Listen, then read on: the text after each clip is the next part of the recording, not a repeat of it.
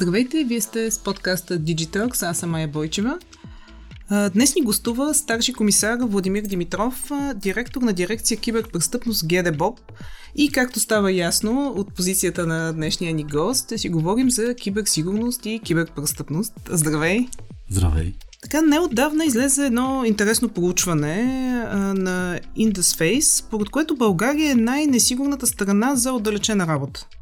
Общият резултат, който посочват в изследването за киберсигурност е само 51,82 от 100 и като различни причини отчитат, но посочват а, 1220 фишинг сайта, 1170 сайта, хостващи зловреден софтуер. Може ли да, да коментираш тези данни? Верни ли са тези данни? Въобще какво е така вашето наблюдение? Аз не съм сигурен, че са много коректни тези данни, защото преди България има поставени държави като Украина, Беларус и други държави, които са близко до активни военни действия. Затова България да се поставя след подобни държави, според мен не е правилно. Но България не е някакво изключение от другите европейски държави и балкански държави. Каквото се случва по Европа и света, това се случва и в България на практика. И мисля, че България е една отлична държава за отдалечена работа за чужденци. Имаме много примери, в които чуждестранни граждани идват в България, тъй като им харесва условията тук, цените им харесват, скоростта на интернет връзката и цялата атмосфера България е сигурна, затова те предпочитат България да работят отдалечено. Имаме много българи, които работят от България за чуждестранни компании, световно известни, така че не съм сигурен, че точно тези данни в тази класация са коректни. Mm-hmm. Добре, тук се посочват фишинг сайтове, сайтове хащащи зловреден софтуер, но кои са всъщност най-разпространените атаки у нас? Може ли да открехнем така малко завесата? Може би тук е момента да напомня отново, че ние се, разслед... ние се занимаваме с около 13-14 различни видове киберпрестъпления. И киберпрестъпленията наобщо се делят на два основни вида. Чисти киберпрестъпления, при които обект на атаката са компютърни системи или мрежи, или киберсвързани престъпления, такива, които е невъзможно да ги извършиш без наличието на киберпространството. Та най-големия проблем за нас, някои, някои специалисти казват, че ransomware е сериозен проблем. То е чисто киберпрестъпление, защото се атакува компютърна система, извличат се оттам данните и се криптира информацията. Имаме и подобни случаи при нас. Много хора знаят, че имаше и обществени и държавни институции, които пострадаха от подобно криптиране, искане на откуп после в криптовалути. Но за нас най-големият проблем, това, което ние виждаме, е едно много специфично престъпление, което пак ще напомня, че ние му казваме сменен IBAN. Английският термин е Business Email Compromise, измислен от Федералното бюро за разследване преди около 20 години. И най-общо казано става въпрос за а, организирани престъпни групи от северноафрикански държави, най-вече от Нигерия, които влизат в имейла на българска компания, внимателно следят кореспонденцията няколко седмици и когато българската компания получи имейл от контрагента да плати, те изпращат нов имейл, с който казват, променихме си банковата сметка. Естествено, те правят препращане вътре в почтенската котия с имейл форвардинг правило. Естествено, регистрират в процеса на извършването на това престъпление конкретно type squatting домейни, които да приличат на домейна на жертвата от България и техния контрагент от чужбина. Лошото е, че на всеки 3-4-5 дни имаме българска фирма, която идва, всеки път фирмите са различни размера на бизнеса е различен, българската пострадала фирма, дейността е тотално различна. Някой път са фирми, които внасят в България хранителни добавки, дронове, руда, всякакви на практика стоки. Но всеки път фирмите са различни. На 3-4 дни имаме фирма и обикновено сумите, които губят тези български компании са около 30, 40, 50 хиляди евро. Няколко пъти годишно имаме фирма българска, която губи няколко милиона лева. Това е много тревожно и, сменение Айбан е най-сериозното престъпление, което ние виждаме на всеки 3-4 дни. Естествено имаме много сериозни проблеми с инвестиционните измами. Отново всяка седмица има български гражданин, който идва при нас и казва запознах се в социална мрежа, чатих си през някакво приложение с привлекателна дама от Южна Корея, например. Сближихме се с нея виртуално. Тя ми изпрати снимка на личната си карта, снимки от партията, на които, на които тя присъства. Сближихме се. После ми показа една платформа, на която да инвестирам а, мои средства и на тази платформа ще получавам доходност от търговия с криптовалути, с акции на известни компании. И отново на всяка, всяка седмица имаме пострадал български гражданин, който пада жертва на такава, на такава инвестиционна измама. Естествено тази инвестиционна измама тя е свързана с дейността на кол-центрове, откъдето звънят на пострадалия, предлагат му да инвестира или, или, или чрез запознанство в някаква социална мрежа, или от кол-център му звънят от чуждестранни номера на, българската, на българския гражданин, който е пострадал от така инвестиционна измама и в резултат на 7-8 месеца, в които той уж е инвестирал в тази платформа, той губи накрая 80 хиляди евро, 100 хиляди евро. Много сериозен проблем за нас са също и свалянето и споделянето на материали с детска сексуална експлуатация. Имаме специализирана група от около 10 човека, които се занимават само с това. Имаме специализиран софтуер, който, чрез който ни позволява да видим кои български IP адреси свалят подобно съдържание. А то съдържанието е за съжаление ми се е налагало на мене служебно да разглеждам подобни материали и това са отвратителни сцени, снимки и видеа с брутално сексуално насилие над деца. Та, в момента, докато си говорим, има няколко стотин български IP адреса уникални, които откопират такова съдържание и те автоматично го споделят. Нарушаването на авторски и сродни права също е много сериозен проблем. Всички знаете за торент тракери, които оперират, откъдето се свалят филми, музика, софтуер, игри а, и други чужди обекти на защитени от авторското и сродните права и това, заради това България преди няколко месеца беше отново добавена в специфичен списък към, е, към списъка на САЩ 301, а, който пък е от друга страна индикатор за европейския и американския бизнес да, да внимават, ако искат да инвестират в нашата държава. Та и това е много сериозен проблем. Имаме много сериозни проблеми с фишинг имейли, които ежедневно се разпращат хиляди подобни фишинг имейли, които претендират да са от банки, от институции, като почтата, например, имате пратка, за която трябва да последвате линк и да заплатите, за да получите пратката, или пък от телекомуникационен оператор фишинг, който казва платили сте два пъти, последвайте линка, за да ви върнем парите.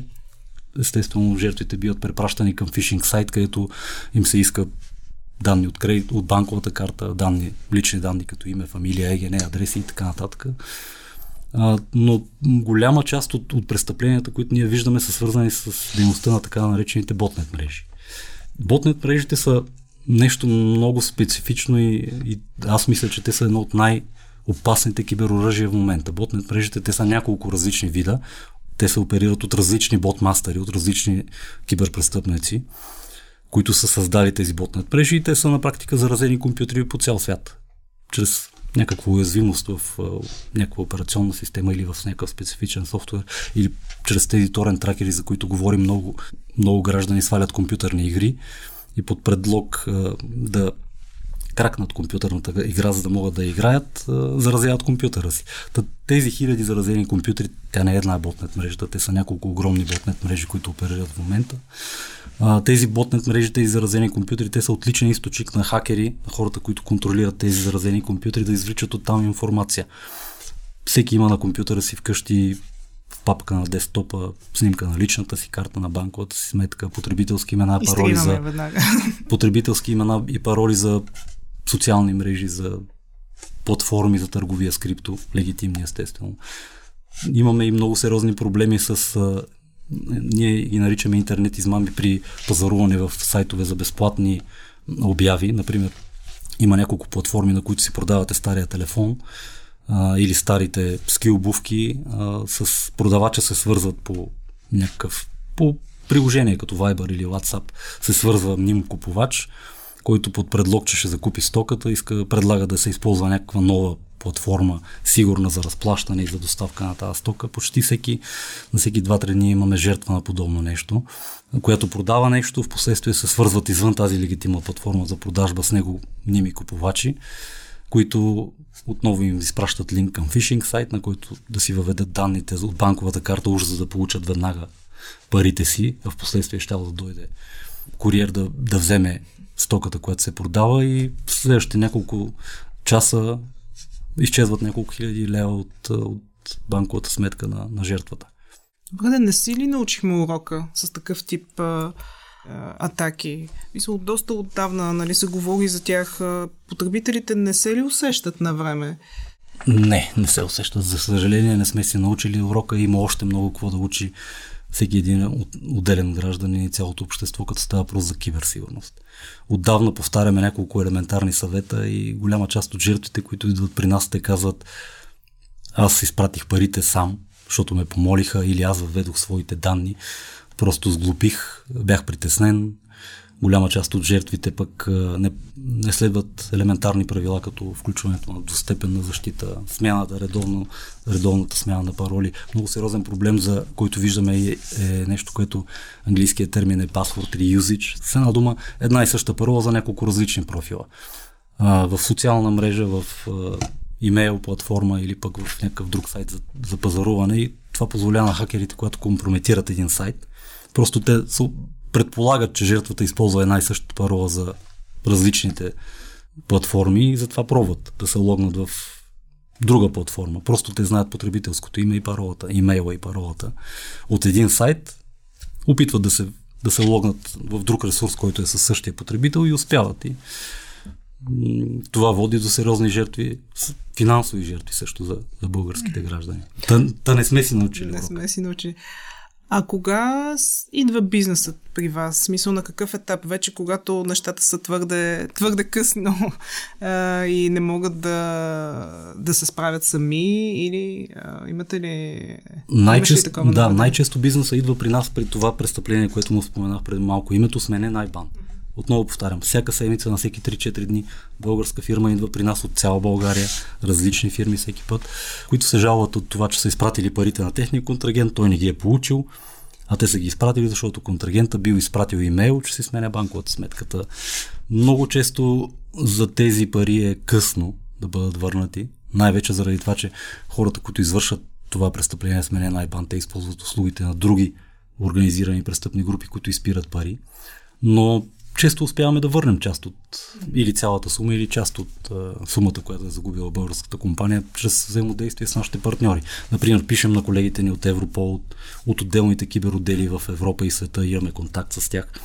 Молим ги за съдействие, те се обаждат в банката, контактуват и много често в около 10, 20, 30% от случаите успяваме да блокираме или цялата сума, или части от сумата и да ги върнем на пострадалия. Понеже спомена в началото и за ransomware атаките, споделя ли бизнеса, когато е обект на такива атаки?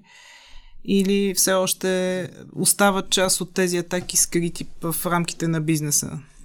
Много често много често жертвите на ransomware докладват и идват при нас, но основната им идея е да възстановят функционалността на техния бизнес и ние не можем на сила да ги накараме да се жалват за това нещо, защото те са жертва на киберпрестъпление, но и латентността е много сериозна. Имам предвид скритостта на, тази, на този вид престъпления. Има много фирми, които страдат от това нещо, но нямат време предвид това, че имат пресен бекъп на тяхната информация, просто възстановяват всичко, почват от начало, изграждат цялата дигитална инфраструктура и много често не се, жертват, не се жалват при нас.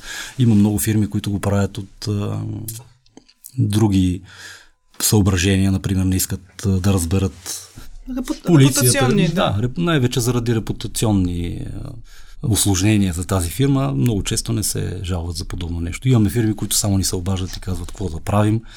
Ние ги приканваме да се жалват, но те казват, за нас е по-важно бизнеса да тръгне. Да ги съветваме да започнат всичко от начало. И ако имат някакъв бекъп, да започнат да възстановят от бекъп, нищо, че губят няколко дни от своята дейност. А плащат ли откупи фирмите или се за, за около 3-4 години един-два пъти сме чували някой да е платил и то малки суми. Ние ги съветваме да не плащат, защото това на практика е спонсориране на, на организираната престъпност и то киберпрестъпници. Така че нашия съвет е да не плащат откупи, защото дори и да платят откуп няма гаранция, че решението, което ще им върнат, ще им свърши работа. Освен това, откупите при ransomware са много сериозни. Обикновено са няколко десетки или сто, стотици хиляди евро. А и няма, няма гаранция, че като изпратиш веднъж пари, няма да ти искат още веднъж пари. Така че, предвид анонимността на разплащането с криптовалути, как се справя бизнеса с а, киберпрестъпленията, примерно сега и преди пандемията, да дадем на такова сравнение? Все пак, като мина пандемията, много компании инвестираха в сигурност, нали, започна се отдалечената работа. Има ли развитие положително, според теб? В смисъл, така че научиха ли се фирмите да повече да инвестират в сигурност? Определено, определено ситуацията с коронавируса помогна на много фирми и ги подтикна да инвестират в киберсигурност, в нови решения, в обновяване на системи, закупуване на нов хардвер и софтуер, но а ние специално в дирекция киберпрестъпност на ГДБОП наблюдаваме траен, постоянно увеличаващ се ръст на киберпрестъпността. И за съжаление има някои компании, които не са си научили урока и го научават по сложния начин, като губят десетки хиляди евро. Но общата картина мога да кажа, че е отлична. Mm-hmm. Много добра към отлична. Добре. А какво още трябва да, да направи бизнеса, за да стане съвсем отлична и въобще за да повиши нивото на киберсигурност? Не мога да преценя какво точно да направи, защото няма хап, едно единствено хапче или лечение, една рецепта за това нещо. Просто необходимо е да се инвестира в персонал. Персонал е едно от най-важните неща и те затова заплащането в тази сфера в България бележи ръст. Всякакви IT специалисти и специалисти по киберсигурност претендират за високи заплати и естествено голяма част от фирмите ги предлагат подобни заплати. Така че обучението и доброто мотивиране на персонала, най-вече с добро заплащане и с условия на труд, това е категорично едно от основните неща, които трябва да направи фирмата, защото на един служител му трябват няколко месеца, много често повече от година, за да разбере спецификата на дейност на тази фирма, какво точно трябва да се направи, коя система какво прави, особено пък за големи бизнеси. Имаме доста такива, които са базирани в България, международни бизнеси. Та, пак повтарям, инвестирането в добър персонал, мотивиран с заплата, добре обучен, с добри условия на труд, според мен е мъст. Коя е правилната формула? По-скоро превенция или по-скоро защита? Или някаква съчетание от двете? По-скоро е съчетание от двете, но с а, навлизането на законодателството фокуса се мести върху защитата. С една дума, необходимо е да, да ангажираме максимален ресурс, за да защитим своите компютри, системи мрежи, да обучим персонала, пък нека да ни атакуват. Но от друга страна трябва и превенция, защото има много хора, които не са информирани и са наивни. Често тези граждани, освен че боравят с личните си компютри, те работят в бизнеси и тяхното незнание и неинформираност води много сериозни щети и за бизнеса. Та, пак повтарям, няма едно решение, една рецепта за киберсигурност. Тук съвсем наскоро се завъртя казуса Наталия. Наталия звъня на цяла България. Наталия звъня и на мен, и на дъщеря ми дори, и на така е. колеги, и на роднини. На и на мен звъня, да. Знае ли се вече коя е Наталия? Предполагаме, че това е фирма, която се занимава с а, реклама в интернет пространството, но е важно да отбележа, че във връзка с тези обаждания няма, не сме установили данни. Ние извършваме проверка, но не сме установили данни а, в резултат на тези обаждания да се събират лични данни или да се а, извършва някакво престъпление. Доколкото знам, има и други държавни институции, които са ангажирани с тази проверка, но за сега няма данни да се извършва престъпление чрез това нещо. Най-вероятно става въпрос за рекламна кампания, която таргетира граждани а, под предтекст да им продаде някаква стока в последствие. Добре, ами искаме се накрая да завършим с съвет как да се пазят съответно крайните потребители и компаниите. Те съветите ние ги повтаряме от много време и те са елементарни и базови съвети. Дори на нашия сайт cybercrime.bg сме написали около 7-8 базови съвета. И те съветите са в няколко отделни насоки. Примерно, първо, паролите са изключително важно нещо. Паролите са ключа към нашата дигитална самоличност, към нашия профил в социалната мрежа, към нашия имейл, към нашето банкиране. Та затова, като използвате парола, поверете се, че тя е уникална. Използвате я за, само за този профил. Например, на нашия сайт cybercrime.bg има, освен а, съветите, имаме и линк към един сайт, който създадохме, който е елементарен генератор на пароли. Като отворите сайта ineedpass.com, всеки път случайно генерира на парола. И ние сме направили така, че да няма примерно цифрата 0 с голяма латинска буква О, за да не се бъркат хората, няма голямо и с единица. Та затова казвам, това е елементарен генератор на пароли, който може да се използва. Аз го използвам почти всяка седмица. Той има доста генератори на пароли, но като става въпрос за пароли, всеки път различна, дълга, сложна парола, уникална само и единствено за този профил който използваме. Друго много важно нещо, което виждаме, то е свързано с ботнет мрежите, е обновяването на операционните системи и на антивирусния софтуер. Много често говорим с хората и казват, аз използвам еди каква си операционна система, версия еди каква си, която е на 12 години, например. Та затова, ако използват операционна система на компютър, на телефон, трябва редовно да се обновява, да се използва последната и версия.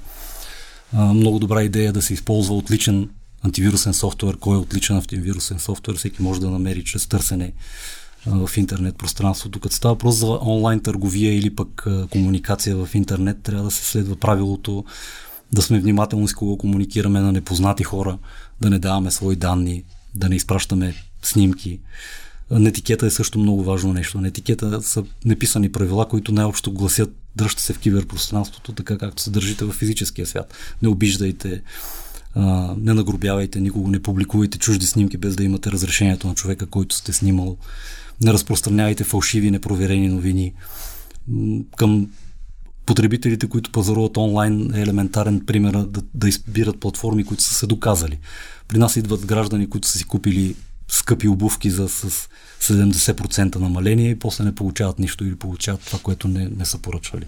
Така че е хубаво да се използват утвърдени платформи, световно известни платформи или пък сайтове или пък магазини, които са се доказали. Един път сте купували от тях, дошло е, дошла е стоката и всичко е било наред. Това е гаранция, че ако пазарувате пак от там, ще, всичко ще протече нормално. А за бизнеса? Бизнеса е достатъчно да, да следва тези правила. Паролите, антивирусните програми, обновяването на софтуера, редовните аудити. Естествено, фирма, която има среден към голям бизнес е сфера на дейност е добра идея редовно да наема специализирана фирма за киберсигурност, които да аудитират информационната структура, въпреки това, че да имат IT отдел, който се занимава с поддръжката на инфраструктурата. В България има няколко компании, има и международни компании, които предлагат подобни услуги. Идеята ми е да българския бизнес да поиска и второ мнение. Външна фирма, която да аудитира инфраструктурата и да даде насоки. Естествено, подобни, подобни услуги струват скъпо в днешни дни, но е отлична идея, вместо да загубите няколко стотин хиляди евро, да ги инвестирате преди да се е случил инцидента в аудит, независим. Добре, ами дано, така, дано запомнят нашите съвети, нашите зрители и слушатели. Благодаря много за участието ти. Благодаря и аз за поканата. А, а на вас, ако искате да ни гледате, може да го направите в канала ни в YouTube Digital. Ако искате само да ни слушате, може да го направите в SoundCloud, Spotify, Google Podcasts и iTunes. Благодаря ви и до скоро!